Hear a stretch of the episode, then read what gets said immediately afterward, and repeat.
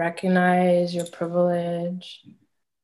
Try and mitigate that by ultimately recognizing the humanity in others. So challenge your assumptions that you have about other people, and like really be aware of the fact that how these problematic views that we have, these anti-Black racist notions that you subscribe to, are literally upholding like a wider like systemic problem that is really a matter of life and death for other people, right? So like until we decide to think differently, like Black people will continue to die at alarming rates or be incarcerated, etc. So like it's important to think about how these varying degrees of like our ideas, so even if it's something as simple as like our ideas about hair or beauty standards, it's all still tied into these wider issues that ultimately have to do with people's like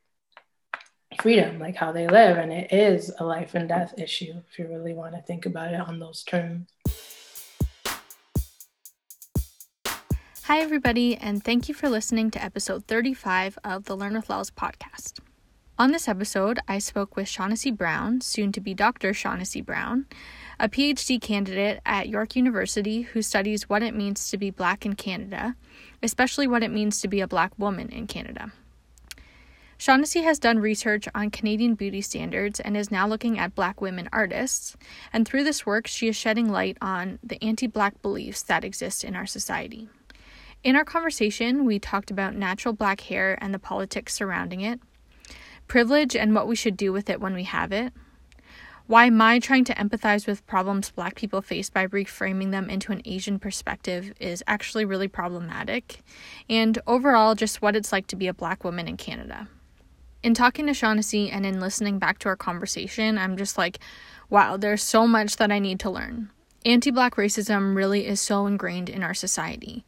And people, like me, who've had the privilege of never having to worry about our hair in going for a job interview or our lives in encountering the police, need to pay attention and try to share our privilege if we want to create a better and fairer world. I really appreciate Shaughnessy for having this conversation with me. Her work and her message of recognizing the humanity in others are so important, and I hope that you all enjoy and learn and continue to try to learn more. Thank you again for agreeing to be on my podcast. For our listeners, do you mind introducing yourself? So maybe your name and a little bit about the work that you do. Sure. So my name is Shaughnessy Brown, and I'm a PhD candidate at York University in their humanities program. And my research centers around Black Canadian studies. So I'm really interested in researching what it means to be Black in Canada, primarily from like women's perspectives, and just really highlighting what some of our experiences are like. So some of my past research has been on like Black Canadian women's hair politics. So I would discuss like some of the realities about like the choices behind why Black women would pick certain hairstyles over others, and if that's linked to like just definitions of Blackness in Canada. And these days, I've been more so like moving away from that direction and talking about like Black women artists, and like just how we can use different like artistic mediums to have similar conversations about like what it means to be Black in Canada from women's perspectives. Mm-hmm. Cool. So you've moved kind of away from the more things surrounding beauty and more into art?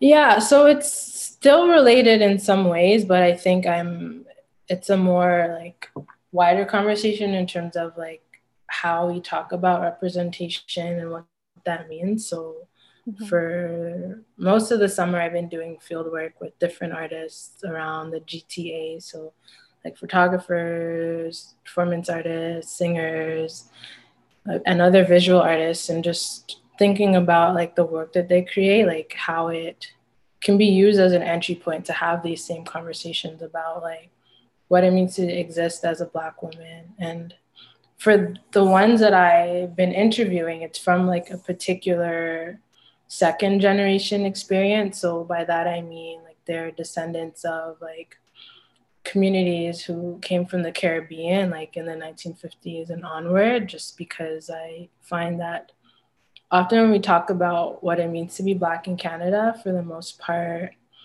they cover like the experiences of historical Black communities. So let's say those who have been here for centuries, like, and were those from like, say my parents or grandparents' generation. So my family's from Jamaica, but I was born here. So I think that the ways that our experiences of Black women, specifically from those who were born here, but have like a Caribbean background, are kind of different from the research that has been done already. So I'm using art to think about what those differences are. Mm-hmm. Cool, that's very interesting. Yeah, I feel like my parents came from the Philippines, and like the experience that I've had compared to them has certainly been very different. So I feel like that makes sense. But yeah, so I wanted to have you on my podcast because I feel like your area of studies is just so important. And for me, I grew up in an all-white community, and I didn't really fully realize it back then. But looking back, I'm able to see like all of the ways that I and my community kind of associated whiteness with beauty and with other races. They didn't really have that association so much. And I know that it especially impacts Black women uniquely. So I felt that talking to someone who specializes in this area would help me and anyone listening to be more understanding. Yeah, for sure. I think that just based on how whiteness functions, like for sure that like in thinking about whiteness or white supremacy as being the status quo, so pretty much all non-white peoples will have a very particular relationship to whiteness. And like, so like you said, like growing up, having a Filipino background, like you can see, or like in retrospect, like you can see how like even you yourself have internalized certain ideas about just what it means to be Canadian in ways that don't really allow for like different ways of being. And same goes for Black women as well. And that's exactly why like I do the research that I do, because I want to think about, especially going back to like my first research project on Black women's hair, like I look at just how our overall beauty standards come out of this particular racist history that goes back to slavery, and talking about how our hair as Black people has always been used as a marker of difference. And like, so like, even no matter how like light skin, like how light your skin was, like as long as you had like some curl or wave to your hair, that was automatically associated as a marker of difference, or what would place you into a category of like being non-white. So even though these ideas have come into our society like centuries ago, they're still present in our experiences today. So like when you think about how Black women would be very careful about or intentional about the kind of hairstyles they would wear to a job interview. So for example, someone like me who has dreadlocks, I find that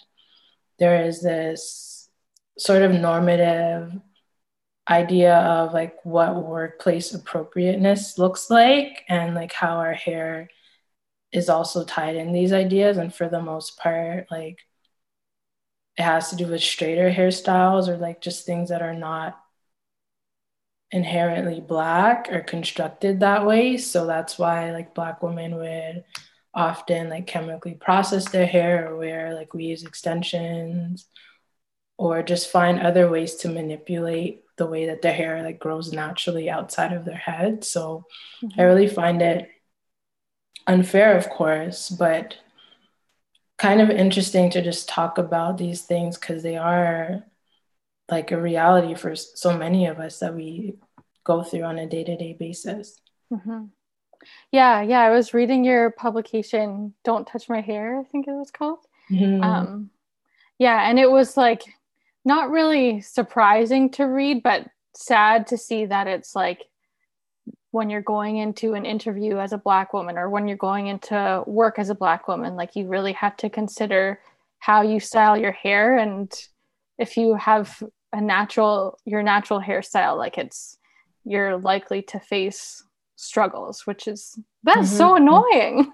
It is. And like, it is annoying, but it goes beyond that, because ultimately like your natural hair can pose a barrier for you to earn a livelihood. So that means like you don't have money to feed your family or yourself, right? So these have like real life implications for Black communities, and the fact that these ideas are all coming out of like a history of racism and anti-Blackness in particular is exactly why we have to have these conversations. Because mm-hmm. why is it that like if you are comparing two candidates, like one has like blonde straight hair and one shows up with an afro, like just at face value, like how these people are represented or presenting, like regardless of what their resume says, like the Black woman with an afro could be even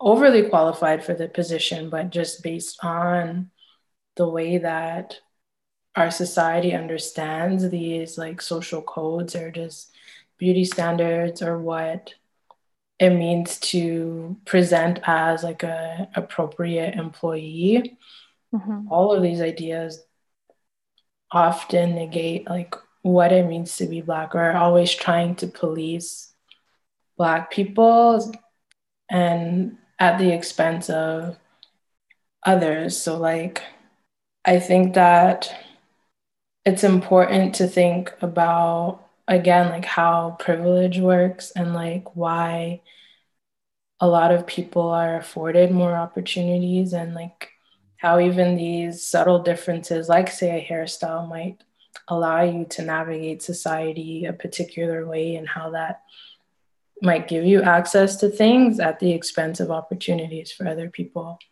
Mm-hmm. Yeah. I don't know if this is a dumb question, but why is it that employers think that like, oh, I would rather pick someone who has straight hair rather than a woman who has an afro or dreadlocks?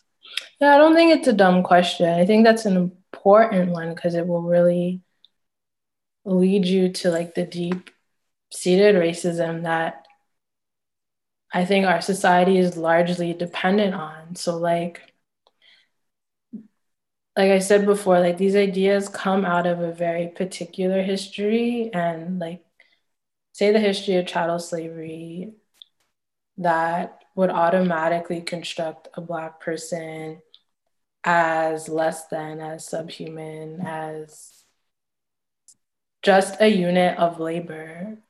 And like centuries after the fact, after the abolition of slavery, right? Like the way that our society is structured still mirror like these hierarchies that uphold this idea of whiteness and white supremacy that would kind of automatically like afford privileges to those who are white, and any of those who like embody certain traits that are close to that or that symbolize whiteness. So like by that I mean even within like Black communities, like the fact that shadeism exists, which kind of affords more privileges to lighter skinned Black people as opposed to those with darker skin. Like these ideas are very complex and still are persistent throughout all of our different communities that exist here in Canada and in different ways. But I think to wrap our head around like why is it that these injustices still exist today, you have to think about just, I guess, how power functions in our society and like the reasons why like certain communities again have privilege or have access at the expense of others, right? Mm-hmm. So I guess it's more of thinking about like, in addition to your question, I'm often interested in thinking about why is it that those who do embody that privilege, those who come from particular communities, even those who aren't necessarily white, but like it could be an issue of class as well. Like say if you're not from the working class and you're super loaded, like there's different ways to embody privilege within our society. And like, I'm always interested in thinking about why is it that people are not trying to mitigate that privilege to help other people so we can all like be free. Mm-hmm. Yeah, that's a fair question. I feel like when I think about like people who I know and like in the community that I've grown up in, which is like a largely white community, I feel like they just maybe haven't been exposed to these issues so much, so they haven't really thought about them until recently with everything that's happening in the media and everything that we're seeing now more so than we did before, as far as like Black rights and anti-racism and these important conversations. Yeah, I think especially nowadays, because for sure I've gained a sense that just the topic of anti-racism in general has been, I guess, the talk of the town or like a buzzword, like EDI, all these things are definitely more present, but especially in the wake of George Floyd protests and Black Lives Matter demonstrations that have taken over not only the US, but Canada and just other spaces around the world, I was always kind of confused by it only because of the work that I've been studying like over the course of like since undergrad really, where I really talked about or been gaining more understanding about what it means to be Black, not only in Canada, but like Caribbean, United States, Europe. And the more that I've gained an understanding about how like the similarities between like our experiences, like no matter where we're located as Black people, mm-hmm. like these things aren't new. Like I think that there's always been waves of Black resistance and protests, but I don't know, I've always been curious to think about why is it that so many people are all of a sudden waking up, or I don't even know if I can call it that. Like I feel like it's still too early to tell about like what actually comes out of this, because I think that even a lot of the initiatives that have been put in place in response to these protests, like there's still a lot more like room for improvement. So mm-hmm. yeah, like I think it's also important to think about the fact that none of this is new, right? Yeah. Yeah. Just history keeps repeating itself in different forms. Mm-hmm. Yeah. I wonder if it was just like easier to be ignorant before, because things are not as visible. Like we didn't have like phones and yeah. as fast of access to information. I don't know.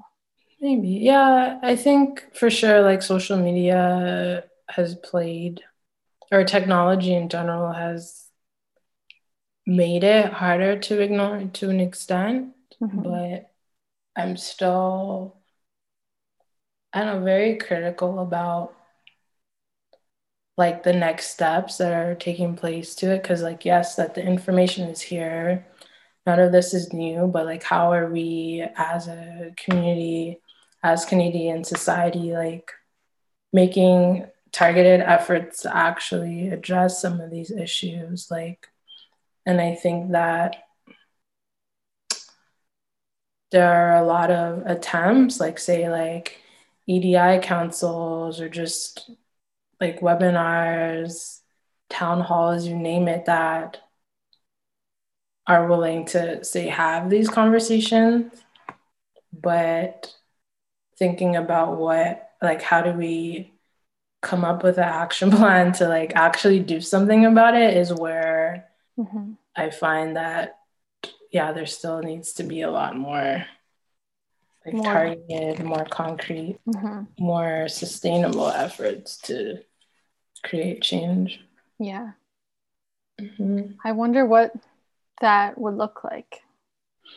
Yeah, I think it depends. Like, I think these issues exist in every area of our society, from education to healthcare, access to mental health services, just looking for a job, you name it. Mm-hmm. Racism is literally everywhere, right? So I think that when talking about what these issues could look like every area needs to really tackle it within their own spaces, because there's not one cookie cutter solution. It depends on where exactly you're looking at. So for me, I know a lot of the conversations that I've had in regards to Black women's hair, we talked about maybe diversifying the curriculum in terms of cosmetology school. I know a lot of people who get their certification to become hairdressers have not even learned about textured hair at all, right? So mm-hmm. just thinking about these systematic ways that we can change these things, right? So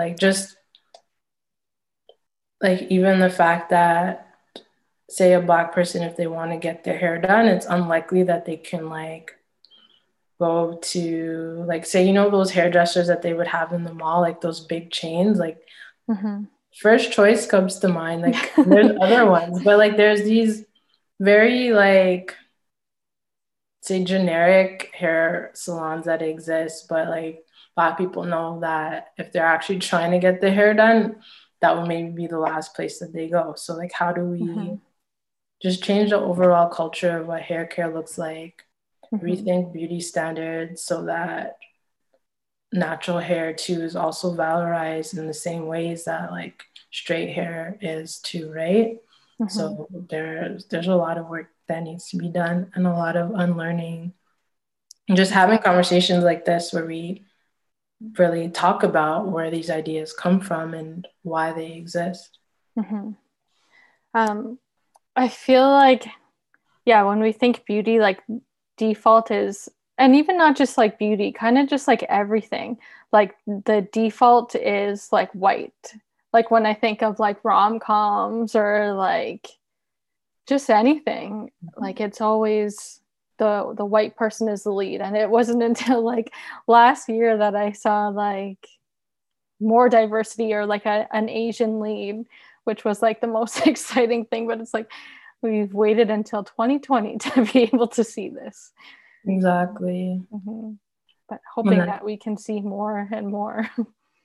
Exactly, you're totally right. So when you think about going back to your earlier question about why is the world set up the way it is, and it has to do with the fact that these ideas are being fed to us literally everywhere. You watch TV, the movies you see, the roles that people get assigned, and the ways that they are feeding these stereotypes that really are just telling you this is the way to exist as mm-hmm. a person, and how they're all codified according to racial stereotypes. So these ideas are literally surrounding us at all mm-hmm. times.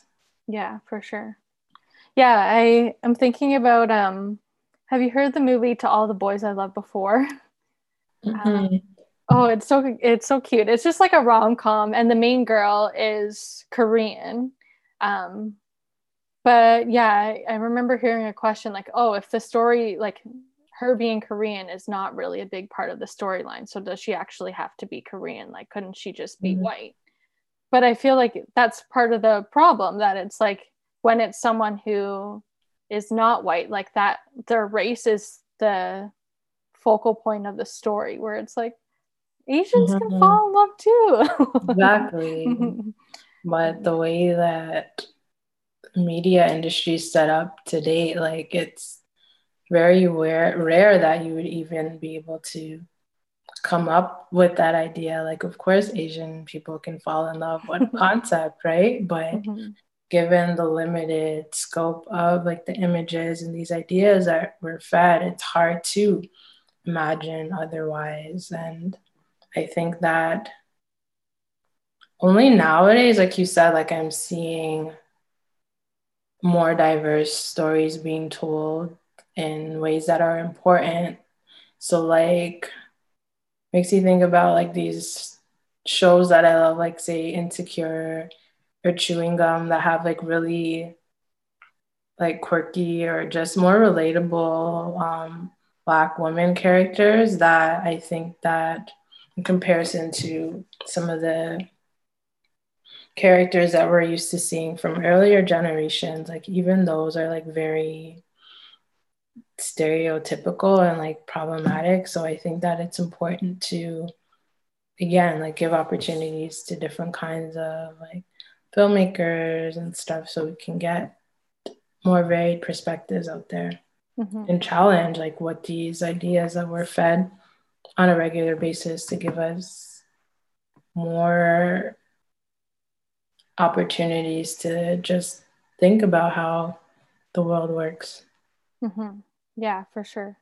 I know there's a term for what I'm thinking of, but I don't know if it's individualism. No, I'm not sure. But there's this idea that like white people have kind of the privilege of being whoever they want to be, and it's like you get to know them and then you know how they are, whereas kind of with people of color, it's like you have this idea of how they're going to be first, and then like we don't necessarily have the privilege of just being whoever we are. I'm not sure if I'm making sense. Yeah, no, you're right. Like it reminds me of this line in a book by Dion Brand called The Map to the Door of No Return. I don't recall the quote like word for word, but it talks about like as Black people, how like when you enter a room, like history precedes you and it's still left like there even after you've left the space. And it just shows like how like just these racial stereotypes and history that informs the way we understanding different people really generate just our social relations, and how like, again, like when like say me as a Black person, like just any rando on the street looking at me would already have like certain assumptions, especially with me like having dreadlocks and being Jamaican. There's so many things that would automatically come to mind, like say the fact that I might like smoke weed, which is something that I've never really done in my life. Like so it just shows like how like our society is really dependent on racist assumptions about people, and how that really plays out to in how we are interacting with each other on a regular basis. Mm-hmm. Yeah. So what is the solution to it? Like to afford everyone the opportunity to just be themselves and to get to know them first before we judge. Like, how do we get to that place? I really think it's a tough question, but I think for me, I would say a large part has to do with doing internal work, like so speaking directly to those who don't necessarily come from Black communities, and just think about what privilege looks like. So for example, in a class, some of the classes that I teach, like one key question I often ask my students is like, how might I be infringing upon someone else's freedom?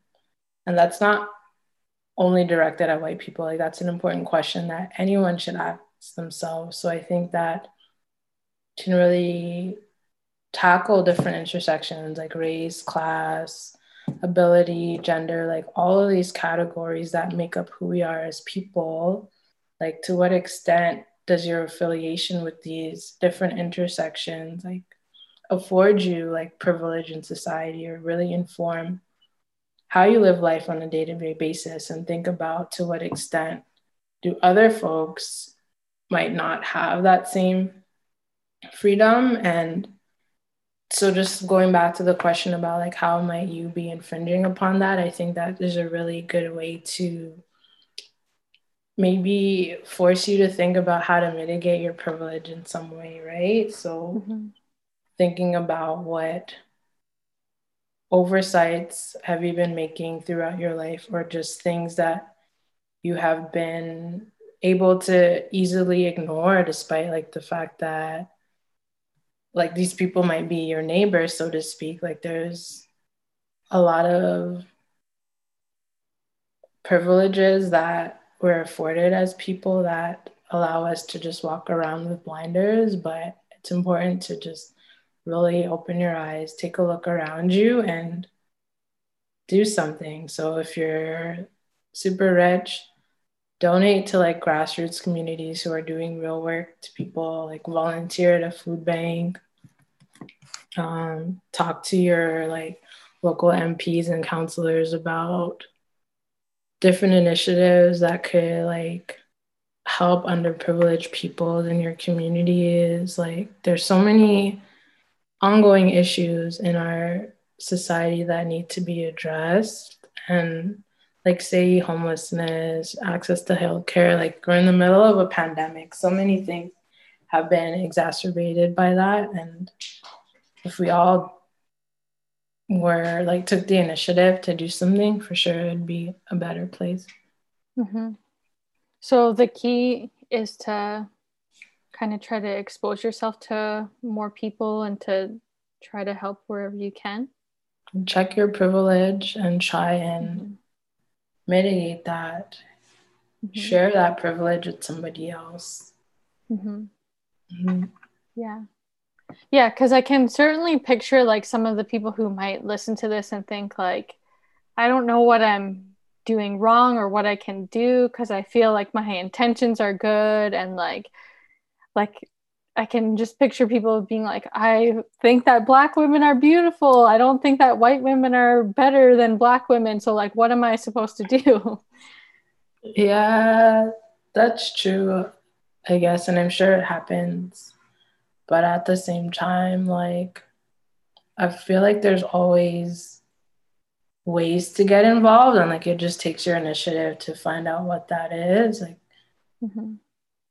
Also educate yourself, like read books by different authors. Like I feel like this is Black communities, like we already know what life is like for us, and it's not like necessarily our jobs to provide solutions to other people. Like I find that if you really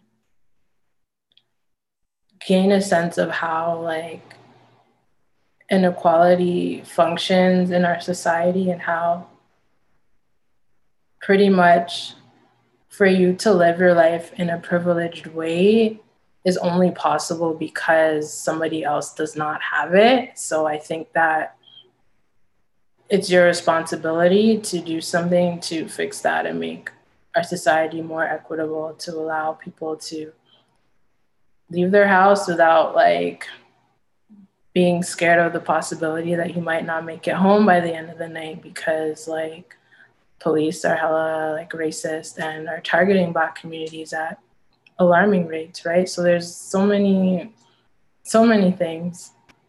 Mm-hmm. So try to expose yourself to more, maybe like more Black content creators, or just trying to read more and listen more to people who don't necessarily look like you. Yeah, read and listen, and just I guess really assess your relationships. Like look at what your circles are like. Mm-hmm. Like, what's the likelihood that you might have a close friend that looks like me? Like, you know, and maybe think about why that may or may not be the case, right? So, mm-hmm. Mm-hmm. Yeah, I feel like whenever like I'm thinking about this kind of conversation, like I always think about Kylie Jenner.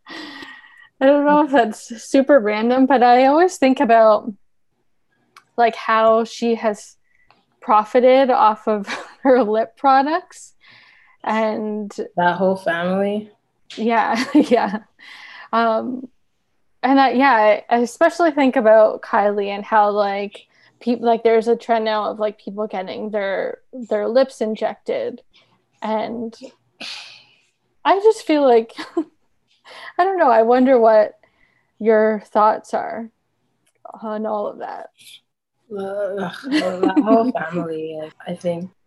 Yeah, like I definitely have issues with how especially white women are often use like the sexualization of Black men to exist in society in a particular way. I think that their affiliation to Blackness to a certain extent affords them certain privileges. So like I think like Kim, her sisters, all their like, yeah, just the whole problematic nature of that family and that culture, I think, is atrocious only because of the fact that they ultimately consume Black cultures in ways that make it profitable for them. Whereas like that, it's so enraging only because like, yeah, like all of this aesthetic that you're promoting,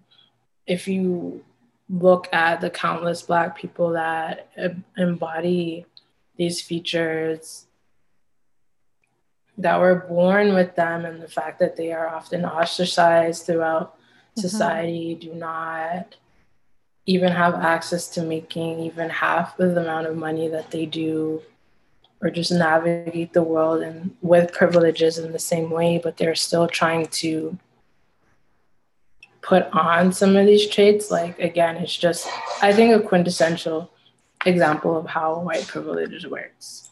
Mm-hmm. Yeah.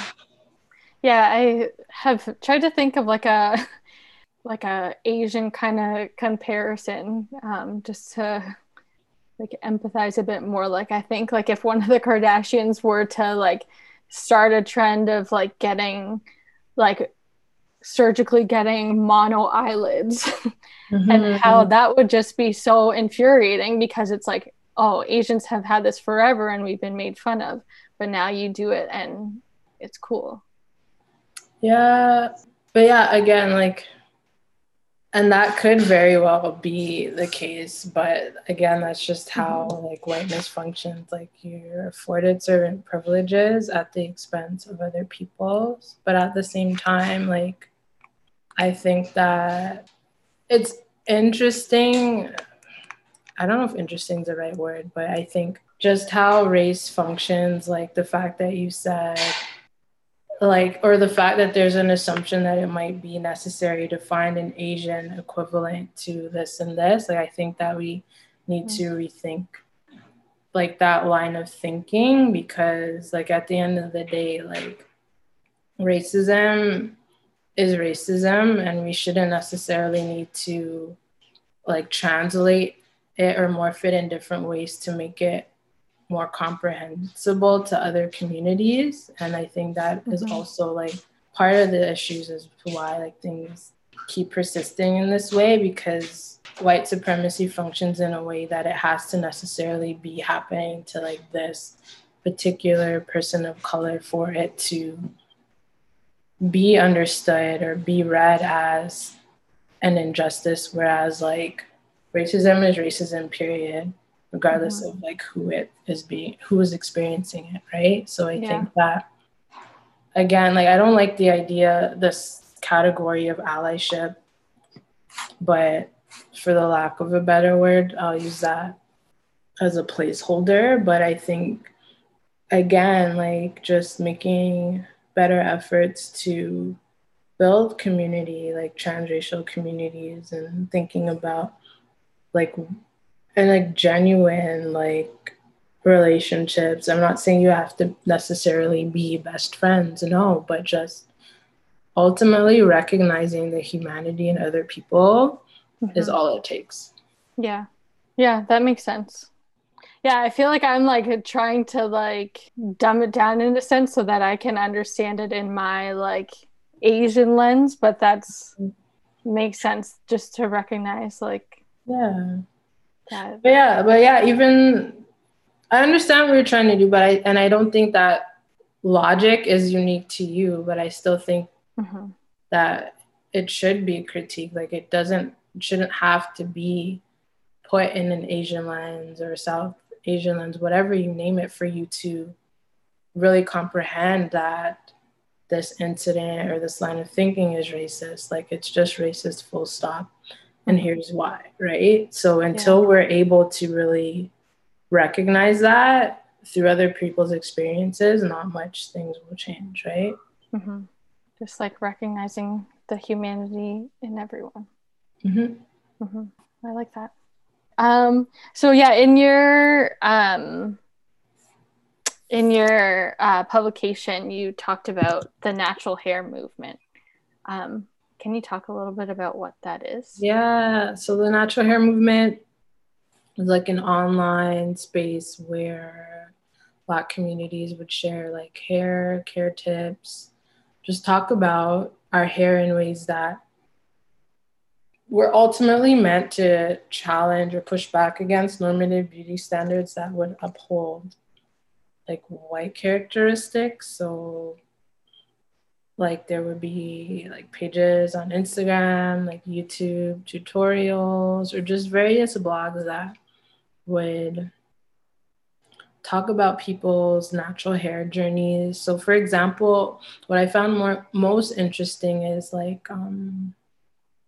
say experiences where someone would undergo the big chop, which would mean that they would cut off like all of their like chemically straightened hair and then pretty much start their natural hair journey from scratch. So like their hair would be really low, or they would have a teeny weeny afro, and then engage in this natural hair movement or online communities to share what that experience is like, with them trying to really get to know their natural hair and like what it's like to care for their hair in its natural state. And I think these experiences are very enlightening for a lot of people, only because of the fact that having like women wearing their hair natural is for some like an anomaly. Like you, like for only like my own personal experiences, like I remember crying to my mom to perm my hair straight as a kid, because like that was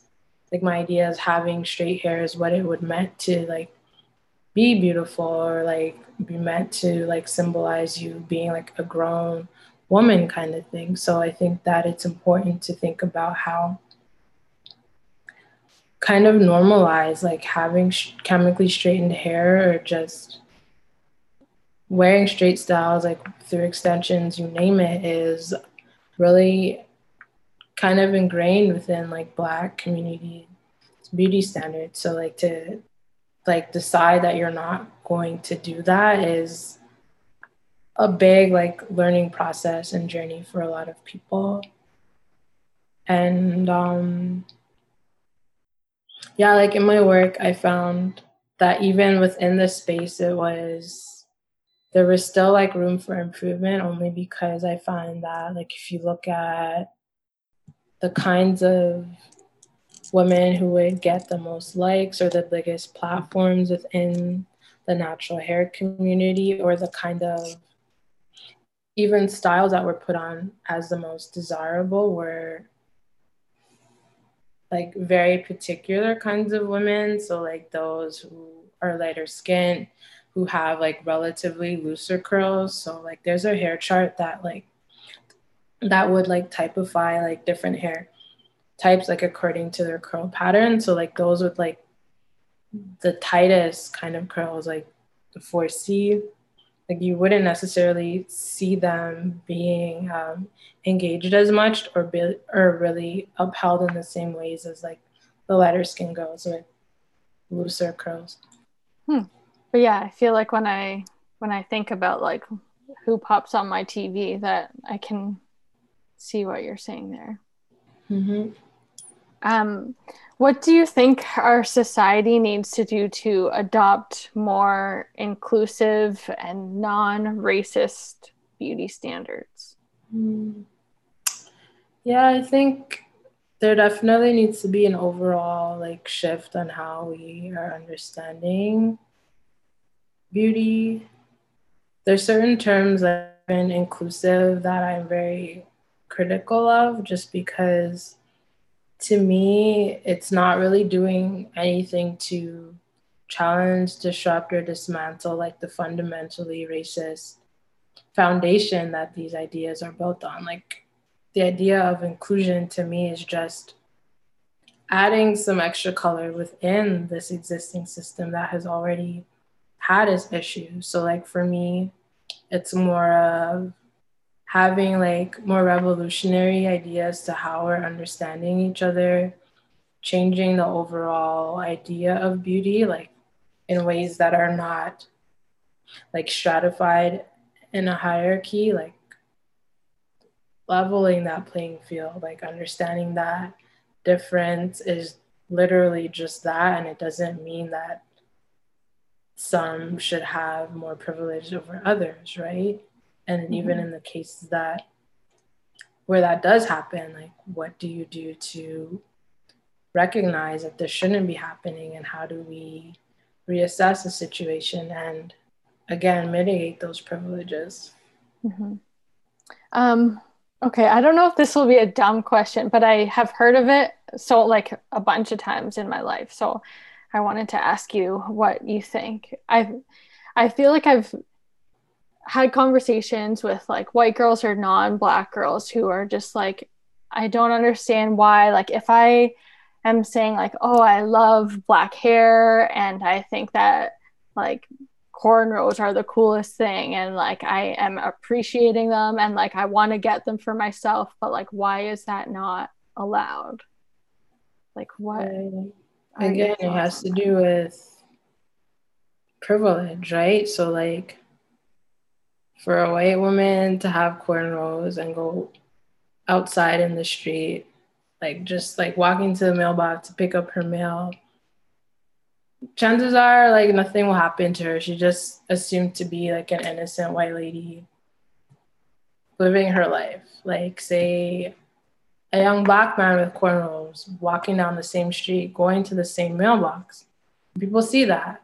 They're definitely not affording him like those same assumptions. They're obviously, there's like an automatic like association to ideas that like involve criminality, or like he's assumed to be out of place. Like someone might think that, oh, this man doesn't belong here. Like, what is he doing? He must be up to no good.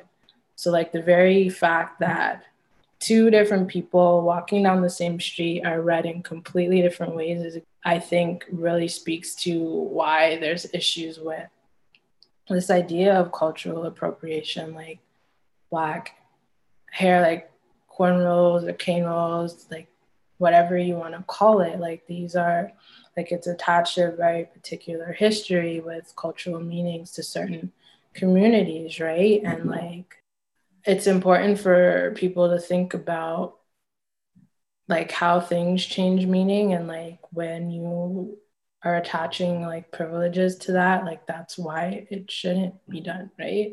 Mm-hmm. If there's a likelihood that you're not going to be harassed or assumed to be out of place because of the way you look, that's why. Mm-hmm. Oh man, it's really frustrating to think about everything. And I feel like just an ongoing forever learning process for everybody.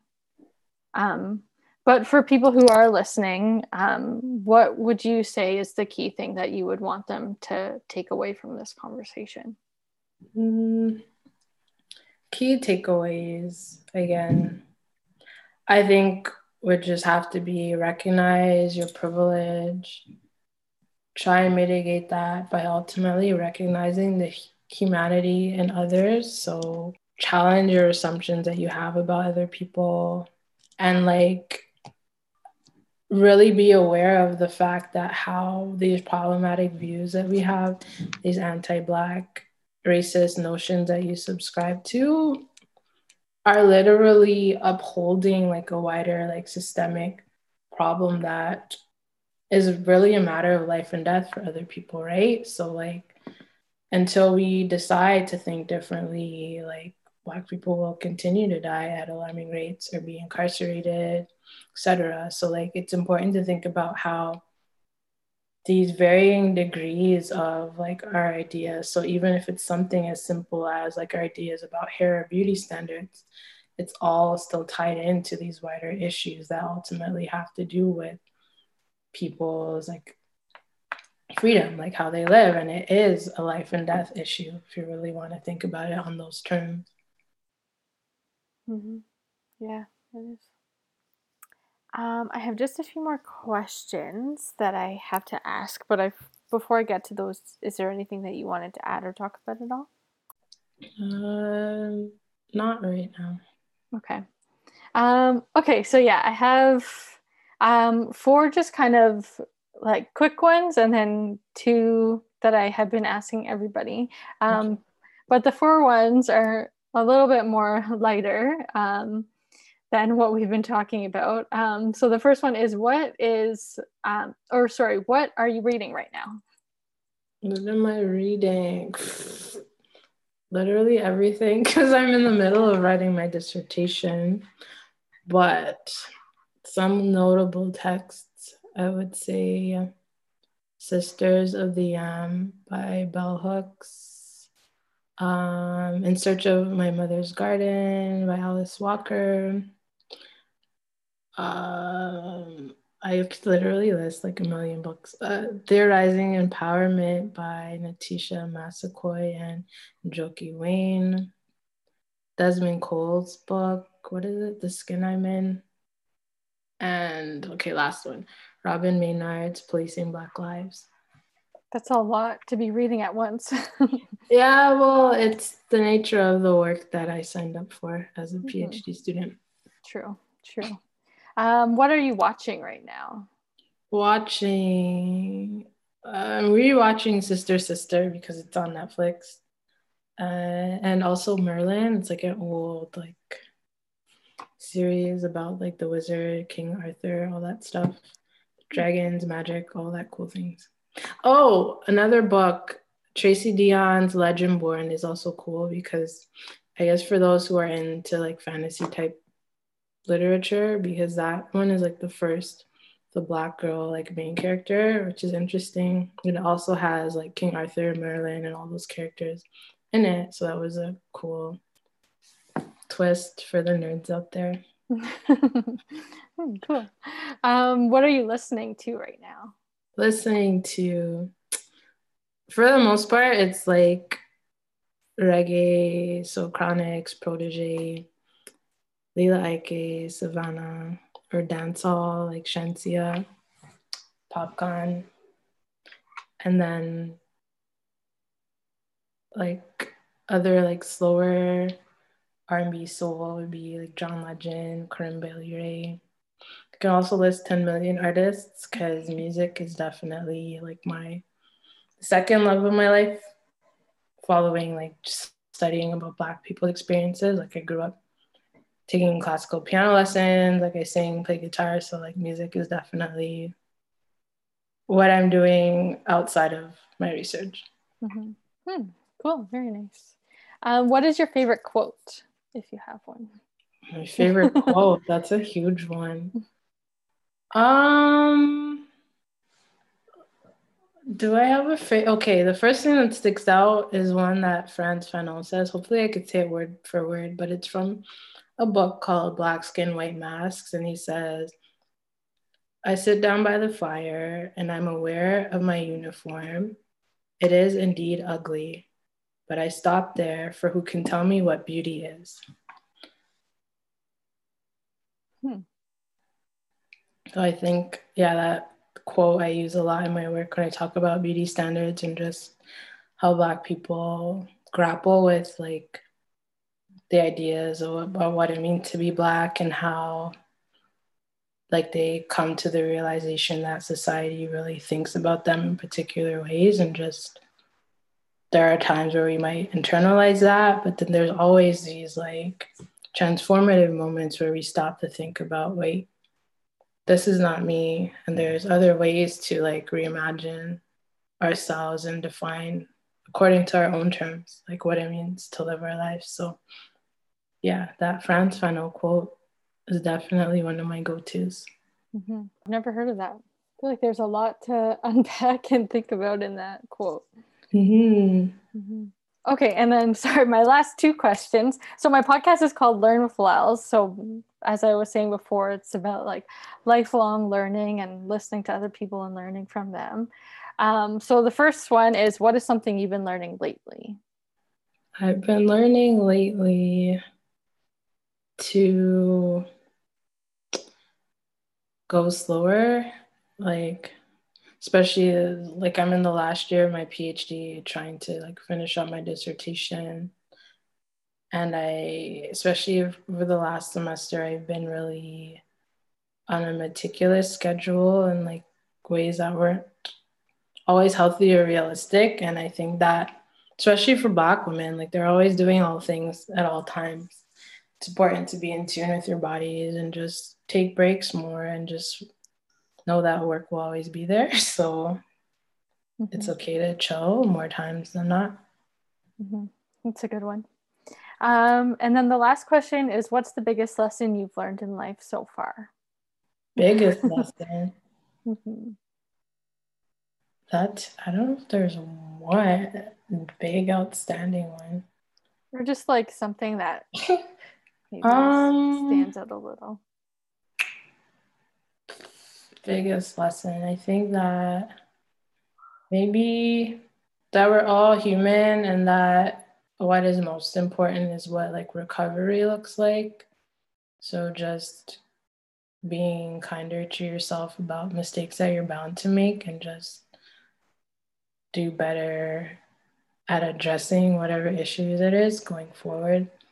So yeah, focus on recovery. Yeah, I like it. Cool. Okay, well, thank you so much for being on my podcast and for taking the time to talk with me today. No problem. Thanks for having me. Of course. I feel like I've learned a lot and a lot to continue learning. Sounds good.